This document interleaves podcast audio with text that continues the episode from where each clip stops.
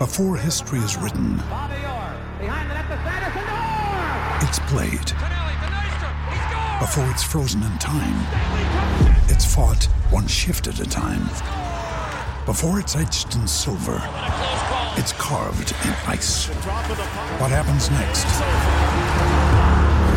will last forever. The Stanley Cup Final on ABC and ESPN Plus begins Saturday. You're listening to the Husker Online Show, your authority on Nebraska athletics. I told the players today nobody wants to go 4 and 8.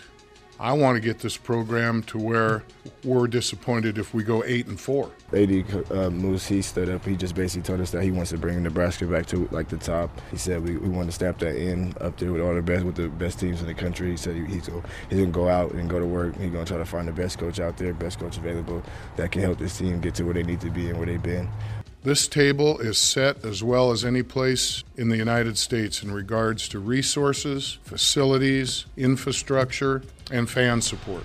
It's all right here. And uh, it's a very appealing position in a very prestigious conference with wonderful leadership. And I'm not including myself, I'm primarily talking about President Bounds and Chancellor Green. I feel privileged to be in that leadership group, and uh, I'm going to find a, a real good fit for our next football coach. And welcome here to another edition of the Husker Online Show. Sean Callahan, Robin Washut, Nate Clouse, as Nebraska is in the midst of another coaching uh, change. As you just heard from Bill Moos, he let go of Mike Riley after three seasons, a 19 and 19 record. As we sit here now, um, heading into the weekend, all signs now point to Scott Frost being Nebraska's next head coach. Um, sometime Saturday or Sunday it should be announced is, is kind of the thought process at this point. And I think what's been the most telling thing is the silence out there. I think the fact that there's been no news about Nebraska doing anything on the coaching front, talking to candidates, um, any kind of movement, and then all the other schools backing off of Scott Frost. It's it's been so obvious what's going on, how it's played out, and um, rarely is it this easy. But as it sits right now, going into the weekend, it appears it has been that easy for Nebraska, Robin. Yeah, you compare that radio silence to the disasters that are going on at other schools, particularly uh, one in Knoxville, Tennessee, right now. Uh, that's definitely a good sign. Uh, that means things are probably going as well as Nebraska could hope, um, and it's just a matter of when, not if, they're going to have Scott Frost as their next head coach. Um, you know, obviously this has been kind of an awkward week for Scott. Um, you know, he's coming off. Um, he's currently in an 11 win season, 11 and 0, about to play for a conference championship, and basically 50% of the questions he's having to ask are uh, about moving on uh, to coach's alma mater. Uh, so, you know, he's handled it pretty well. Um, you know, kind of deflecting all the attention towards his team and his players. I'm trying to keep the focus on them. Uh, but clearly, this is a situation where uh, everybody already knows what's going to happen, and it's just a matter of getting through the formality of this week. Yeah, in a week where the typical question would be, okay, who's who's the athletic director targeting? Who's he interviewing? You know, um, where's he at? Tracking flights and all that stuff. You know, I think the the questions instead are, you know, what's the contract going to be like? When when is it going to be announced? You know, how many coaches is he going to bring with him to Lincoln? Uh, things of that nature. So, in that respect, I mean, this has been a pretty uh, odd coaching search, one that Nebraska fans really have not uh, seen uh, when you compare it to the, the last few.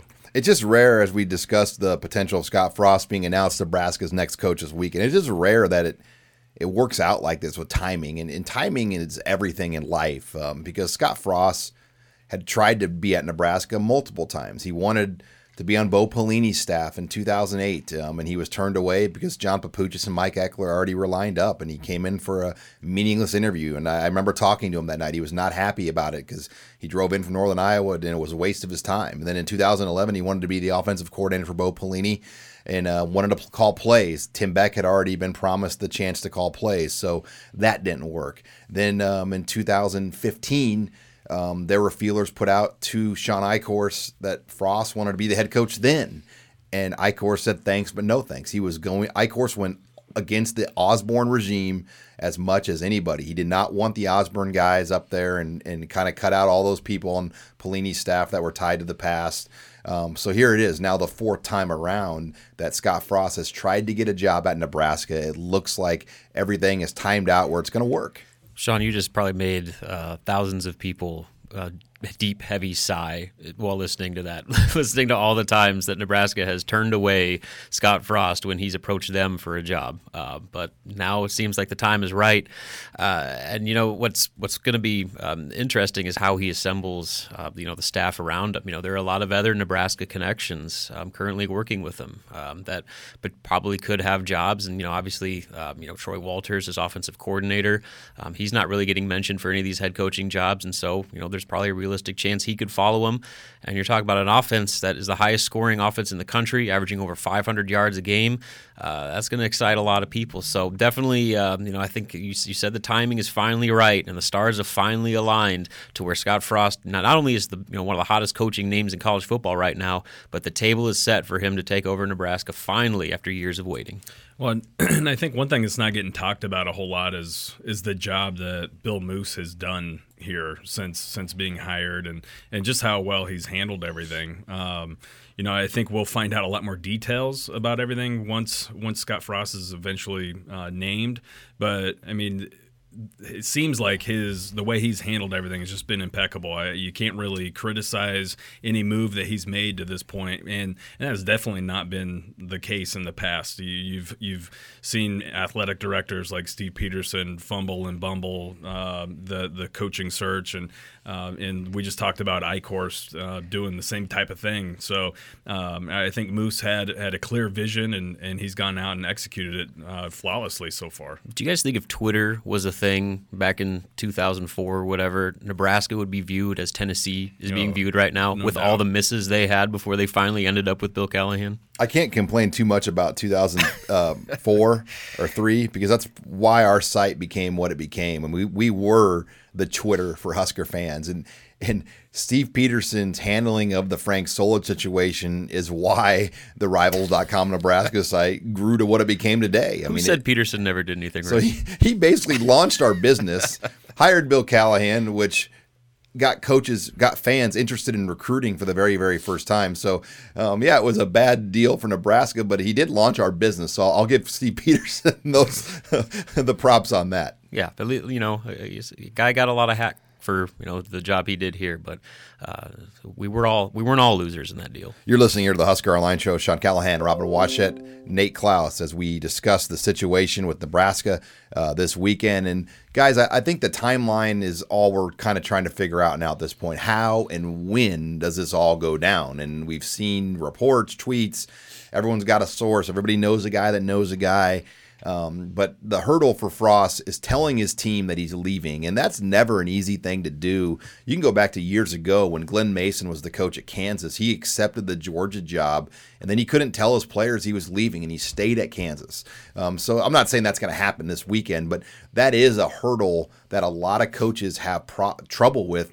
Um, you saw Dana Altman accept the Arkansas job, and then come back to Creighton um, after the press conference. So just telling your players face to face you're leaving is a very emotional thing that Frost is going to have to cross here still, Robin. And I do think that's something that's you know held him up in this deal. Um, he's a guy who's very close with his players, and especially at a program like that where when he took over, they were coming off an 0 12 season and were a complete train wreck. Two years later, he's built that thing into a top 15 program nationally. And so you don't just leave that without feeling uh, a lot of emotions there. And so clearly, this is something that he's had to battle with um, and then makes this week even more difficult for him, you know, because they're going for uh, to try and complete one of the best seasons they've ever had. And all people want to talk about is him leaving and moving on to bigger, greener pastures. So, um, yeah, I think that that's definitely um, probably the toughest deal for him in this situation because all every other reason uh, makes total sense for him to leave, except uh, for leaving the guys that you know have helped him you know become what he is today in the coaching ranks. Yeah, and I think the season that they're having is what really makes it even more difficult because they're undefeated and they're they're playing for a conference championship. You don't want to you don't want to be the reason why they fall short of finishing a, a undefeated regular season. So um, you know I, I, that that only adds to the pressure. It's never easy to to cut ties and say goodbye, but um, you don't want to be the reason why you know maybe that season is completely tainted. Well, we got a full show here on tap as we discuss the future of Nebraska football and the potential hire of Scott Frost this weekend. Uh, we're going to be joined next in our, our, our, following two segments by Brandon Helwig. He is the publisher of UCFSports.com, the Rivals.com affiliate for Central Florida. He has covered the Knights for 20 years travels on the road to all the road games. Um, so we talked with we'll talk with Brandon about a number of topics, and he was so good. We uh, we're going to have him for two segments on the show. So uh, that's next as uh, Brandon Helwig will join us here. You're listening to the Husker Online Show. You're listening to the Husker Online Show, your authority on Nebraska athletics. All right, here, welcome back to the Husker Online Show. Sean Callahan here as we continue the Scott Frost Watch and Lincoln. This this segment of the Husker Online Show brought to you by Tanner's Sports Bar and Grill with five locations in Omaha, two in Lincoln. It's your place to be to watch college football this weekend, NFL football on Sunday. But uh, as we continue the, the discussion um, about Scott Frost and what's next. We wanted to bring in one of our colleagues at Rivals.com, Brandon Helwig. He's the publisher, owner of UCFSports.com. He's covered Central Florida athletics for nearly 20 years and has a better handle, arguably, on this situation than anyone. Brandon, uh, first of all, welcome to the show, and and and, and secondly, what, what can you tell us? I mean, what's the feel out there right now? Uh, well, the feel is that this is kind of like a long goodbye. Um, you know, it, it's been kind of a strange week, you know, the fact that UCF is still playing football and the fact that, you know, what's on the table. UCF is one of the last two remaining undefeated teams in college football, the other being Wisconsin, just due to the nature of conference affiliation and where UCF is not really in the mix for the playoff. But this is really the most exciting season in UCF football history. Uh, finish, finishing off the uh, regular season 11 and 0 last week with a, a win against the arch rival USF in a in a in a incredible atmosphere game that was on ABC on Black Friday national TV and now they're getting ready to play Memphis in the American Athletic Conference championship game on Saturday. But you know the whispers that were you know already there throughout the month of November are you know pretty much screaming right now. And and you know Frost himself um you know has tried to keep the attention and the focus on his football team right now but you know really hasn't worked. Uh, comments he's made throughout the week, uh, first at a press conference, uh, regularly scheduled press conference we have on Mondays. And, you know, even just now, today, he gave a radio interview that, you know, pretty much didn't come right out and say it, but in other ways he did. It's pretty much his farewell to UCF. And so that's kind of where the focus is from, from our standpoint is just distracting to the players, you know, as they get ready for such a huge game. There's a lot on the line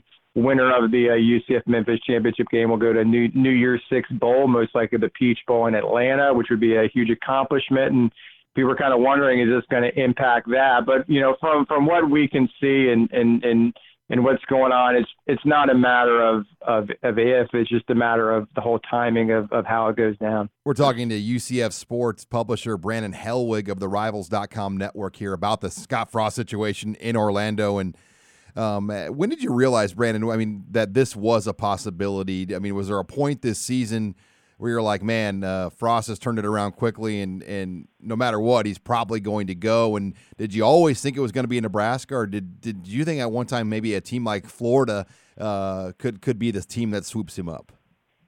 No, you know, if it's funny because you know a lot of people, you know, and I mean, I'm sure everyone listening is familiar with Scott Frost and his background. It's he's not the same as all these other coaches. It's not, you know, not necessarily about the money. He's not chasing a paycheck or anything like that.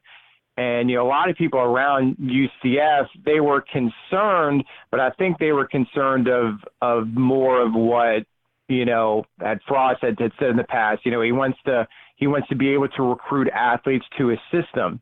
And so to a lot of people, they thought, you know, when Florida opened, they're like, well, you know, we think that's more of a concern than than Nebraska, and just you know, it's a lot more complicated, I guess, so to speak, when you're in Lincoln and you got to go to, you know, Texas, California, Florida, wherever it is to try to get athletes, as opposed to if you're, you know, UCF, you can get them at, at one level, but if you're at Florida, you can pretty much pick and choose speed from the entire state to fill out your roster. So there was, a, in all honesty, there was more concern about Florida. Um, but you know, obviously that has changed. You know, he he shut, from what I understand, he he didn't even want to engage Florida what whatsoever. He shut that down before it got started, and it was basically, from what I understand, just kind of echo what I said a, a moment ago. He's trying to conduct this. I know there's reports saying, you know, it's a done deal, and and and, and this and that, and and while I I expect him to be Nebraska's head coach, I I believe him at his word and what he's told people that he's waiting until after this upcoming game to meet with Nebraska and he'll make a final decision then. I think people are getting a little too excited and, and trying to say, oh, you know, there's been, I know there's been reports, oh, there's, it's been a done deal for months and all that stuff. No, I think he's trying to do the, the right thing here, but, um, yeah, it's just right now, just kind of, you know, from our, our perspective, we're just wondering how it impacts. It, it kind of, uh, to me anyway, I was going back and thinking, when is this situation going to happen before? In 2011, uh, Kevin Sumlin at, at, at Houston this book was kind of out the door as they were undefeated and getting ready for a championship game. Their team was distracted. They ended up losing, uh, playing at a lower bowl game, and he was gone a few days later. So people are just hoping it's not a repeat result of that. We're talking we're talking to Brandon Helwig here of UCFsports.com about the Scott Frost situation. Um, as you kind of look at this, um, but when, when when you guys brought, I mean, Danny White, like how is he reacting? Because as an athletic director, this is not an easy spot for him to be in because he he wants an answer because the recruiting calendar in December now on December 20th as, as he kind of goes through the situation how is he handling this and maybe trying to get his ducks in a row yeah, from what we uh, we understand about him, you know, he's he's understanding and you know of everything Frost is going through with this decision. That said, I mean, I know he sees the writing on the wall, and, and from what I understand, he's doing everything he can do, short of Frost saying I'm out. You know, to take the proper steps of finding a coach a- ASAP. I you know I don't know the timing of of how it'll go down. And you know, if I guess I guess say if because I guess nothing's official till it's official. But you know, I, I do expect UCF to move very very quickly. Um, I know they're doing the proper stuff, search firm, all that stuff, just kind of vet different candidates. I know there's reports. Yeah, it's it's, it's not unique. I know this is almost a similar situation. It appears anyway. Jimbo Fisher at Florida State right now, there's you know growing rumblings that he's going to be going to Texas A&M. People kind of forget Florida State still they have another game this week, and they had the rescheduled Hurricane game against Louisiana Monroe, and so it's sort of the same thing that you know behind the scenes different schools are vetting candidates and, and getting ready to move because they expect you know you know a lot of these dominoes to fall you know shortly after this Saturday. Yeah, what do you think will happen um, if Frost leaves? Though, do you think that they'll go on the outside, or do you think someone like a Troy Walters or somebody internally on that UCF staff could replace Frost? From what I understand, I would imagine UCF goes outside. Um, you know, just someone that you know has some possibly has head coaching experience. Um, you know, I don't know if there's a strong internal candidate. I, I think Troy Walters, who you mentioned, is the offensive coordinator slash wide receivers coach. I I have heard he could perhaps be the interim coach for a bowl game, but that's you know kind of early to to really say right now before anything officially happens. I think I think what people are are more maybe concerned slash worried about is you know, if Frost is to leave, you know, shortly after Saturday, and you know UCF is going to a bowl game, it could potentially be a big bowl, a, a peach bowl, maybe against the comp, uh, possibly against the SEC conference championship game loser. You know, what would happen in terms of a of a skeleton crew staff for the bowl game to prepare for that? Because with this day and age, with early signing period, I mean, it's not realistic for I don't think UCF would want him to. I, I know if, if Frost makes a commitment to Nebraska, you know, he's going to start that job immediately, I would imagine, and start recruiting with just a short time period before that early signing period would would would Frost kind of do it alone in, in terms of, you know, because I do expect I would expect several, if not most, of his UCF staff members to eventually join him at Nebraska the question is, would any of those guys join him immediately and then leave UCF? That's kind of one of those factors that you know a lot of us are kind of wondering right now. All right, Brandon, and we we're going to take a break here, but we come back, we're going to pick up this conversation about Frost's staff, and and I wanted to get your insight on maybe some names and guys. Uh, that could come with them and, and, and, your thoughts on all that. So uh, we'll bring Brandon back in, but we're going to take a break here. That's next. You're listening here to the Husker Online Show. This is Husker Online, your authority on Nebraska athletics. And welcome back here to the Husker Online Show. Sean Callahan, we're still joined by Brandon Helwig of UCFSports.com as we discuss the situation with Scott Frost at Central Florida as they play an 11 a.m. Central Time game in Orlando against Memphis. Brandon, what, what is your best estimation on this timeline? We've seen reports by guys like Lars Anderson and other people and we've talked about this. The, the maybe the biggest hurdle still to cross for Scott Frost is how and when he tells his football team this news. And that is sometimes one of the hardest things. We've seen this over the years. Glen Mason, years ago, when he was at Kansas, could not tell his football team he was leaving them to go to Georgia. He stayed at Kansas. Uh, I'm not saying that's going to happen with Scott Frost in this situation, but it is a difficult thing for coaches to do to tell their team.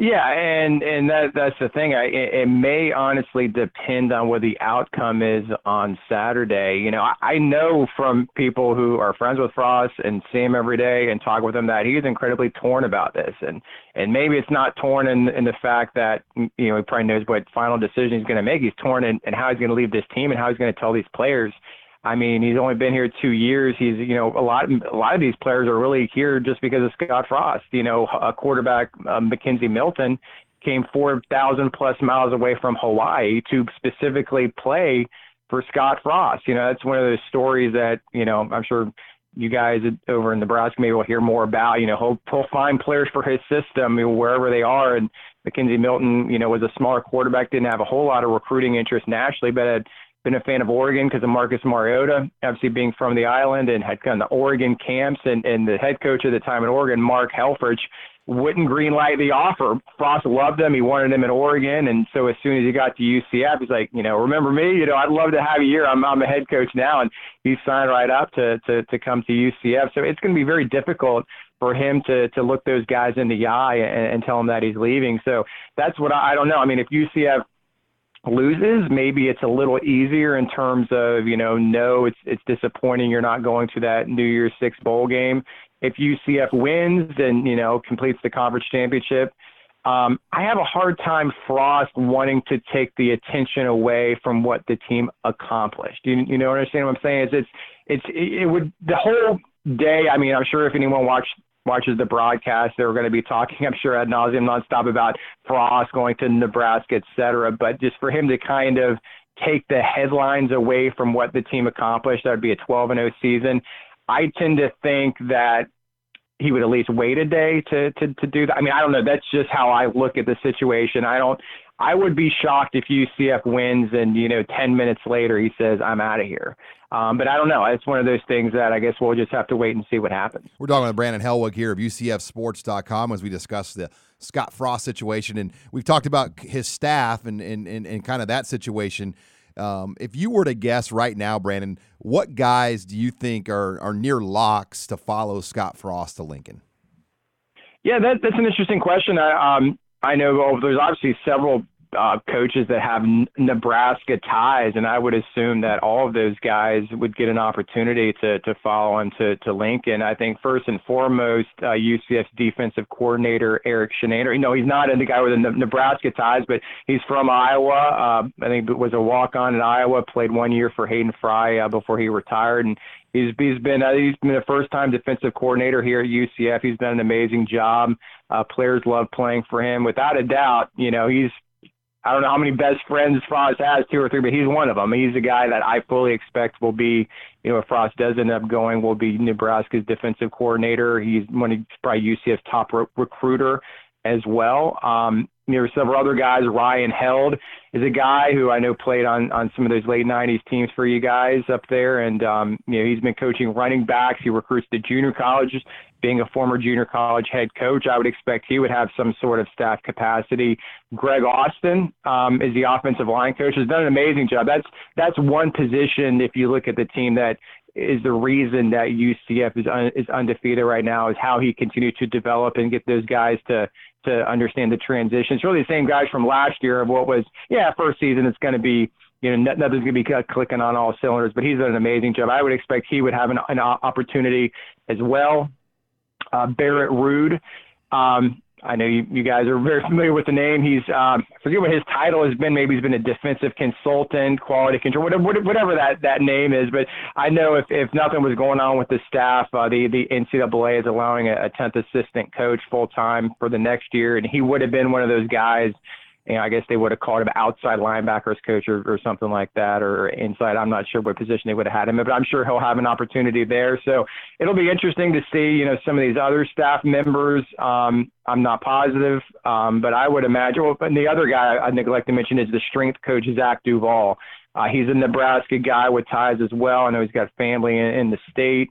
Uh, he had been at Wyoming and, and Buffalo prior to coming here to UCF, and I know without a doubt that'll be Nebraska's new strength coach if Frost does officially decide. When you look at the the turnaround he did, I mean, did it come as a surprise? How, how, this season in general, like what were your preseason expectations of this team uh, compared to what it is right now? Well, kind of with the way, yeah, it was a turnaround last year. UCF had a six and six regular season, kind of snuck into a bowl game. Um, had a pretty bad bowl game against Arkansas State, got beat in that one. Um, just but with the way the offense looked, it, it was the defense that carried the team last year. I mean, the to say the offense was a work in progress last year probably was maybe too nice of a statement. It, it did not really look all that great, and it definitely didn't look like we knew what Scott Frost's vision was for it. You know, I think we just naturally thought it would be a slower uh, progression. We thought there'd be a big improvement, um, but I mean, I, a lot of us in the media were thinking, you know, maybe that means something like an eight and four, you know, some somewhere like somewhere like that. You know, a lot, you know, a lot better, perhaps competing for the for the division. But to sit here and say UCF would have reeled off an undefeated season, or even something like, you know, maybe a, a 10 and 1 or something like that. You know, we're pretty surprised. Um, UCF does have one less game this year. There was a hurricane that rolled through. Unfortunately, it, it canceled the Georgia Tech game. Um, yeah, I don't know if that game would have ended up differently. Mean, if any of that option's hard to do. UCF did beat Navy later in the year, but yeah, we, you know, as every week that's gone by, I mean, UCF has pretty much dominated the majority of games. This was this last week against rival USF was one of the more competitive back and forth games. UCF really hasn't trailed in hardly any games. They've been up, uh, you know, by so many points that you know the starters haven't even played in the fourth quarter. So, you know, just how to see how they've dominated on offense, number one rated scoring offense. It's just, it's been amazing. You just have to pinch yourself sometimes to see how these guys are, are, are, are clicking. Uh, they're doing in the run game, pass, the passing game. It's, you know, his star, you know, if, everyone knows that, that Nebraska, you know, is, was eventually going to be his dream job, but with what he was able to do in one year, I mean, I know he shut down other opportunities that you know, right now, Frost, if he wanted to, he could have been at Florida. Florida State Open, he could have been there. And you know, I guess the only question is, I think, from my opinion, at Nebraska is how is how quickly can he do that, and can he recruit the athletes to do that at another level, being being the, the Big Ten. But from what we've seen this year, I think Nebraska fans should be pretty excited about what will happen the next few years. And lastly, Brandon, as we wrap it up here, what will Scott Frost be remembered for the most here, um, if assuming he leaves in his two seasons here at UCF? I, you know, I just turned around the, the, the UCF program. You know, it was it was a it was a very good program under George O'Leary. Was had been inconsistent at times, but you know, the latter years, um, you know, with Blake Bortles in 2013, won a Fiesta Bowl against Baylor, followed it up with another conference championship the next year. But you know, wheels completely fell off in 2015. A lot of injuries. You know, I Frost um, O'Leary was, you know, everyone kind of knew he wasn't going to be around much longer. It started to affect recruiting and UCF went 0 and 0 and 12. So I mean that was quite a you know quite a drop from the penthouse to the outhouse, going from a Fiesta Bowl you know season to to you know, a couple years later being 0 and 12. But just the fact that you know Frost came in and you know, for UCF fans, a lot of them didn't know a, a coach other than O'Leary. He had been there so long, and, and you know, just everything was fresh and new and younger, and stuff like playing music at practice, and just the vibe was completely different, completely turnaround from the old the old school coach that had been O'Leary. And you know, I think I you know, I, like I said, any exit, whether it's a free agent, you know, professional sports player or a coach, you know, sometimes fans they, you know, get irrational and upset. You know, why would this person leave us and stuff like that. So I know some of that is going on on message boards right now, but I think at the end of the day, you know, I think it'll make a difference if UC can still win on Saturday, but I think people will be very appreciative of what Frost has done. He's set up whoever the next coach would be. It's a great position. It's a young roster. Whoever comes in is going to be set up to win a lot of games next year. So I think when it's all said and done, when all the dust settles, everyone will be very appreciative of what Frost did here at UCF. Well, Brandon, we appreciate the time here. I know you are in the midst of covering a championship game and a potential coaching change. So uh, your weekend has just begun, my friend. So good, good luck with everything out there this weekend. All right, man. Thank you very much. All right, when we come back on the show, uh, Matt Reynoldson will join us, and David or uh, Nate and uh, Robin as we'll take your questions here in the mailbag. That's next year. You're listening to the Husker Online Show. This is Husker Online, your authority on Nebraska athletics. I, would be hurt if Nebraska wasn't interested in me. We're, we're undefeated. I'm from there.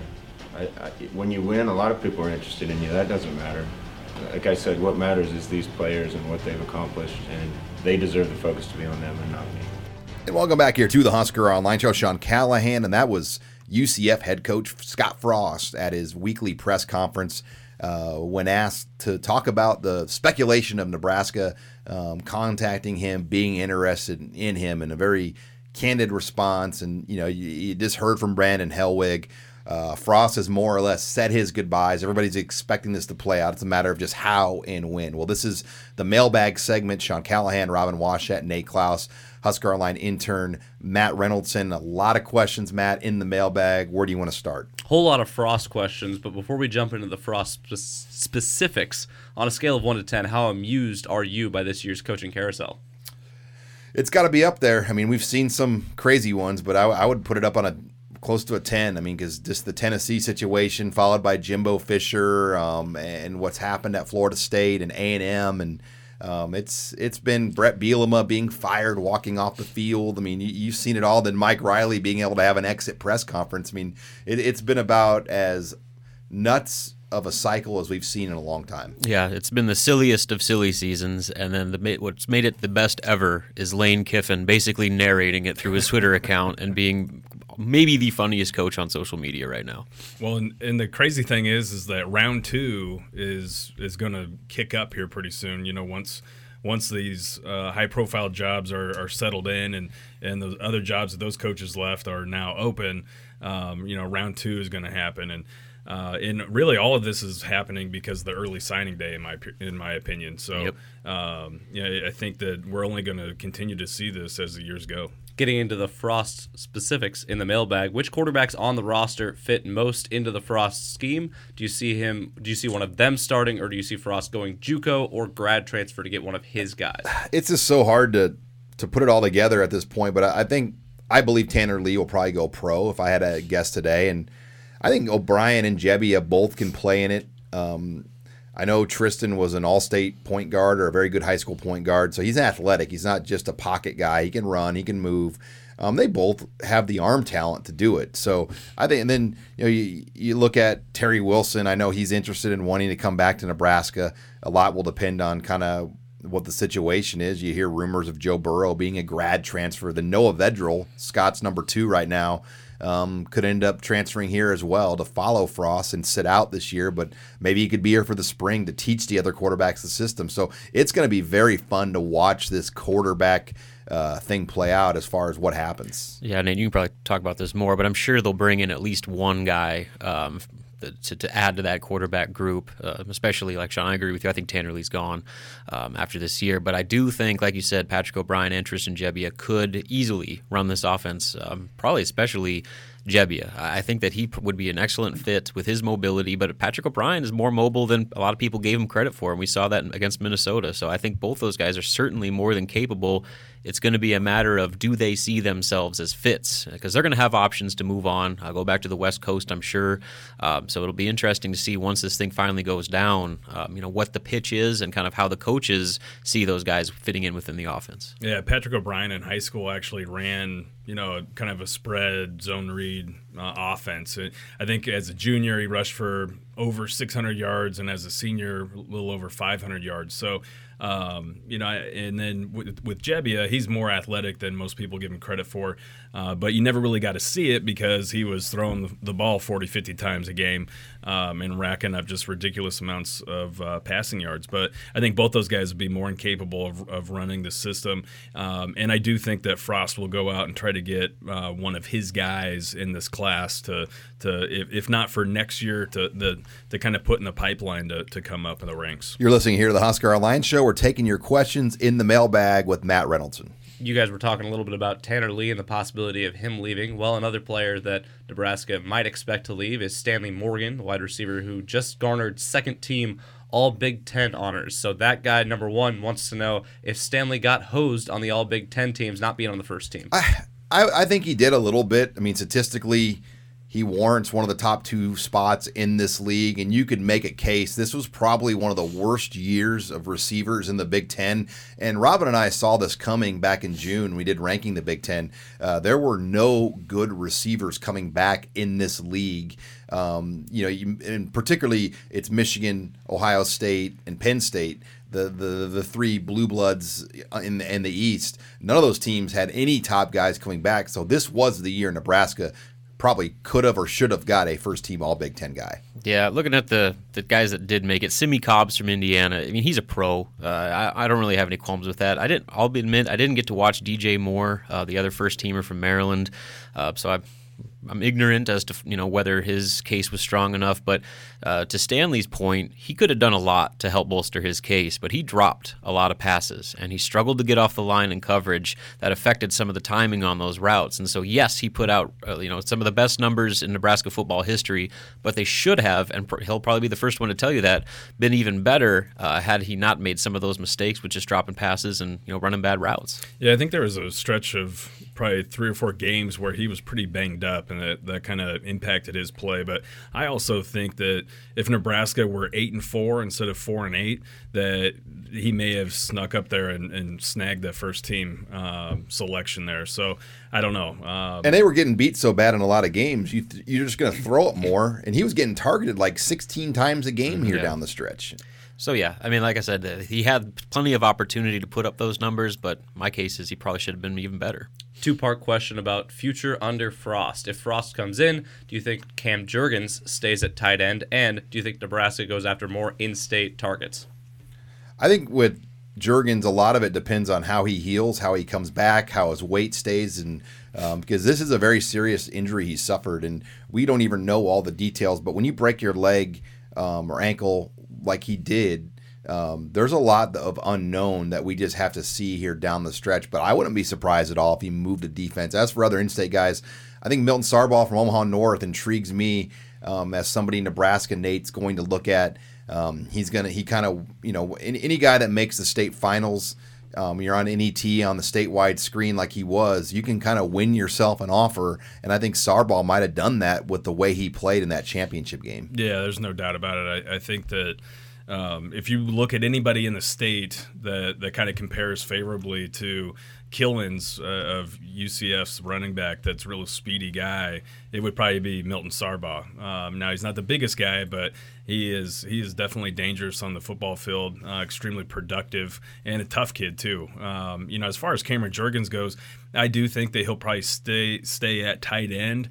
Uh, but that could be up for change, you know, once he gets on campus and, and actually, like you said, Sean is healed from that injury, and you see exactly how he comes back from that and, and how he keeps growing. Because I'll tell you what, every time I see the kid, I feel like he's getting a little bit bigger. So um, it's hard telling exactly what he's what he's you know final weight and size is going to be, but I think he stays at tight end initially. One last question here in the mailbag If John Currie called you right now, the Tennessee athletic director, would you take the Tennessee head coaching job? What a mess! Just what a, I mean, and and you, you heard all about John Currie from Kansas State, um, and and and his riffs with Bill Snyder, and there's a theory out there from Kevin Kietzman, um, a longtime voice in the Kansas City radio market, that it was John Curry that leaked the Brett McMurphy stuff. That McMurphy, you know, reported how it was going to be. Um, uh, Leavitt, Jim Leavitt, was going to be the successor to Snyder, and it was blocked by Bill Snyder. Um, so yeah, this guy is is a disaster, and I will be surprised if John Currie is at Tennessee by this time next year. Yeah, I would probably stay as far as away from Knoxville as I possibly could. But the good news is, if you take the job and you don't do well, like Lane Kiffin, you can get a sewage center named after you. So I mean, you know what what what could possibly go wrong there? I mean, it's a win-win. I'm taking the job, and I knowing full well that I'm going to be run out of town uh, in short order, and I'm going to have a nice little uh, severance package uh, coming my way. So heck yeah, I'm taking that job. All right. Well, thanks, Matt. Um, when we come back, we're going to close the show uh, with some recruiting talk.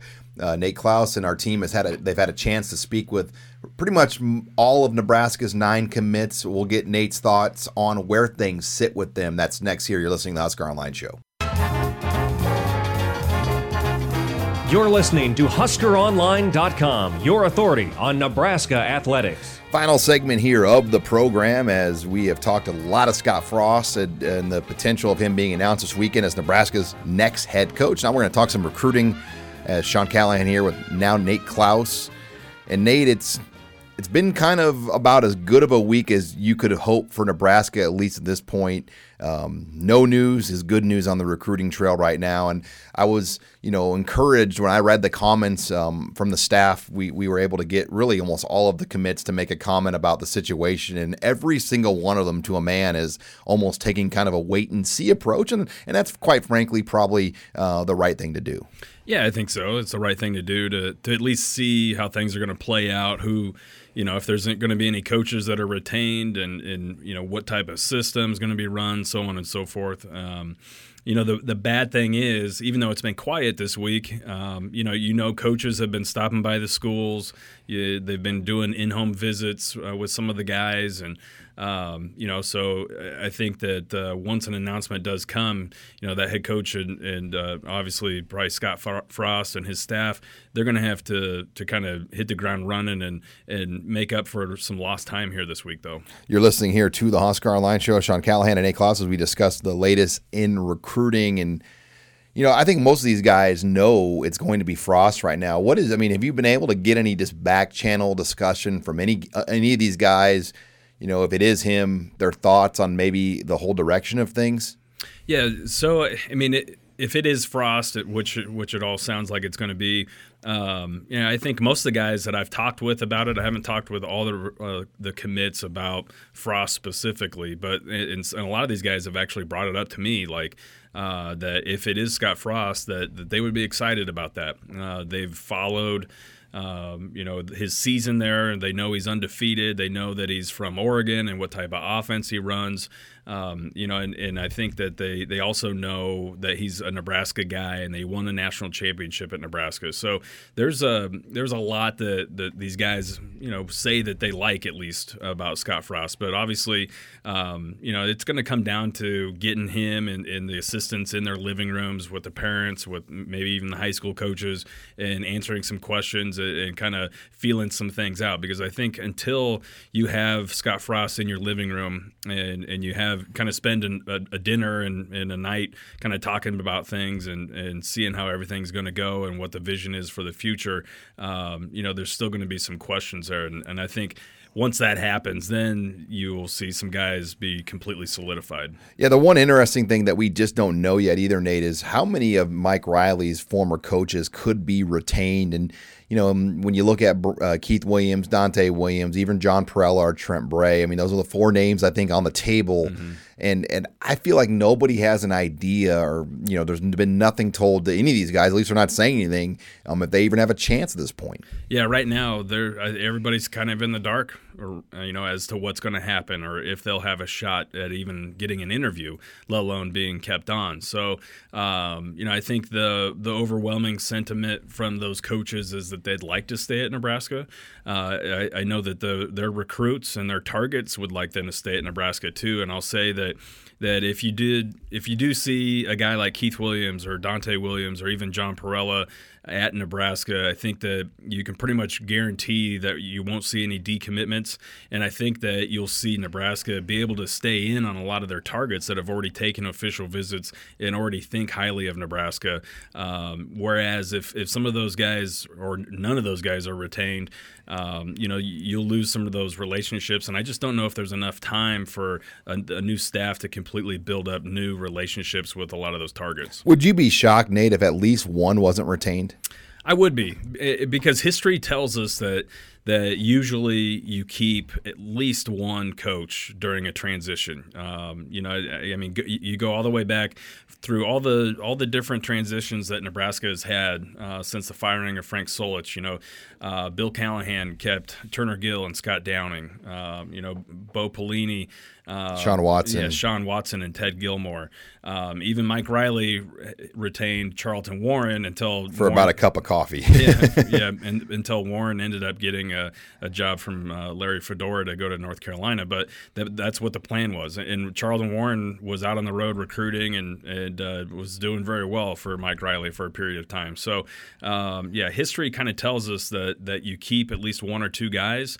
Um, it, and really, it comes down to being able to help with recruiting and, and also being being able to help with uh, with the team. I mean, those guys know the landscape of the team. They know what the roster is like and, and what the what the climate is like inside that locker room, so on and so forth. So, um, and even Scott Frost when he went to UCF, he he retained two uh, pl- you know two coaches from that staff too. So we'll see what happens. Um, I, I don't think there's any guarantees by any means, but I would be surprised if he didn't see at least one guy retained. It be interesting too, Nate, um, because I, I, think they're going to have two weeks. So essentially, whoever the coaches are, are going to get two cracks at visiting these nine commits before the December 20th signing day.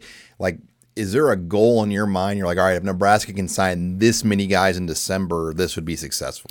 Well, obviously, the goal is to sign all the early enrollees and keep all those guys in the boat, uh, which I, I, think out of the nine commits, five of them are um, you know, de- at least right now, deciding to enroll early, set to graduate early.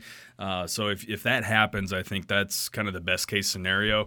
Uh, but if they could sign any more than five, uh, that would be kind of uh, you know the cherry on top there. Um, it would make you feel real good about things going forward, and would would allow Nebraska to kind of really dial in on on filling out the rest of this class and the rest of its needs in January, moving towards the the February signing day. Yeah, and they have 18 openings now, and we're assuming Keyshawn Johnson Jr. doesn't come back with that 18. If he does, it'd be 17. But you've got a Tanner Lee, you've got a Stanley Morgan potential. I mean, really, this could be over 20 openings. But I, I believe you want to maybe hold a couple for transfers or other types of things that could happen um, after the recruiting cycle. Yeah, I mean that's always kind of a dangerous roll of the dice. I I, I agree with what you're saying. I, I think that uh, it would be wise for them to hit the transfer market and to be able to have room to bring in a guy or two.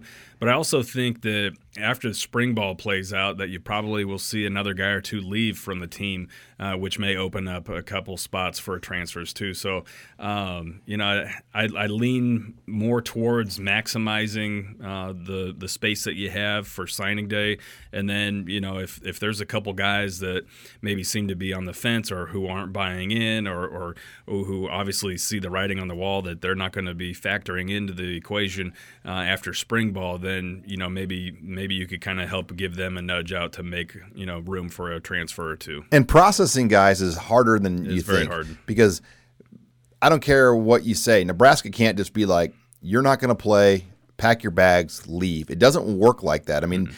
you have to have another place to go. And that's the difference between when an SEC school processes a lot of these guys. Typically, their schools will find a pretty good plan B for most of their process guys where some of the guys here that are that they would like to maybe move on or get rid of just don't have a quality next option. So it's hard for a guy like that to say I'm leaving to go to a Division two school or go somewhere even lower. Yeah, it is hard, uh, especially. I mean, stu- I mean, let's face it, student athletes, um, while they maybe don't get, um, you know, en- enough or, or as much as what maybe they deserve, they're still taken care of pretty well. Um, and and if you're on the team and you're you know not maybe a, a you know producer or, or don't put a whole lot of uh, you know time in on, on on the field on Saturdays, uh, and you you know you might have it made. So maybe you don't want to leave. So, um, but as a coaching staff, I think all you can really do is kind of put the writing on the wall. Um, you can make it very difficult during winter conditioning. I know that's what Bill Callahan did uh, when he came in. You know, at 5 a.m. running sessions uh, uh, where they would in the Cook Pavilion. I mean, those those were kind of um, tapings were at like 4:15 or yeah, 4:30. You had, to be, you had to be in the locker room no later than 4:30 to get taped up, and then you you ran over to the Cook Pavilion um, in the middle of the winter, and and you just ran from station to station, and there was trash trash cans where guys were just puking in these trash cans, and uh, guys started dropping like flies uh, because it was not any fun. So if you weren't completely invested in the team, uh, you you you were waving the white flag. So that's one way to kind of weed some guys out. Well, no doubt it's going to be a crazy weekend. So make sure you are on HuskerOnline.com as uh, we are going to have a lot of coverage in store as we anticipate the announcement of Scott Frost as Nebraska's next head coach. Thanks again for joining us this week on Husker Online, your authority on Nebraska athletics.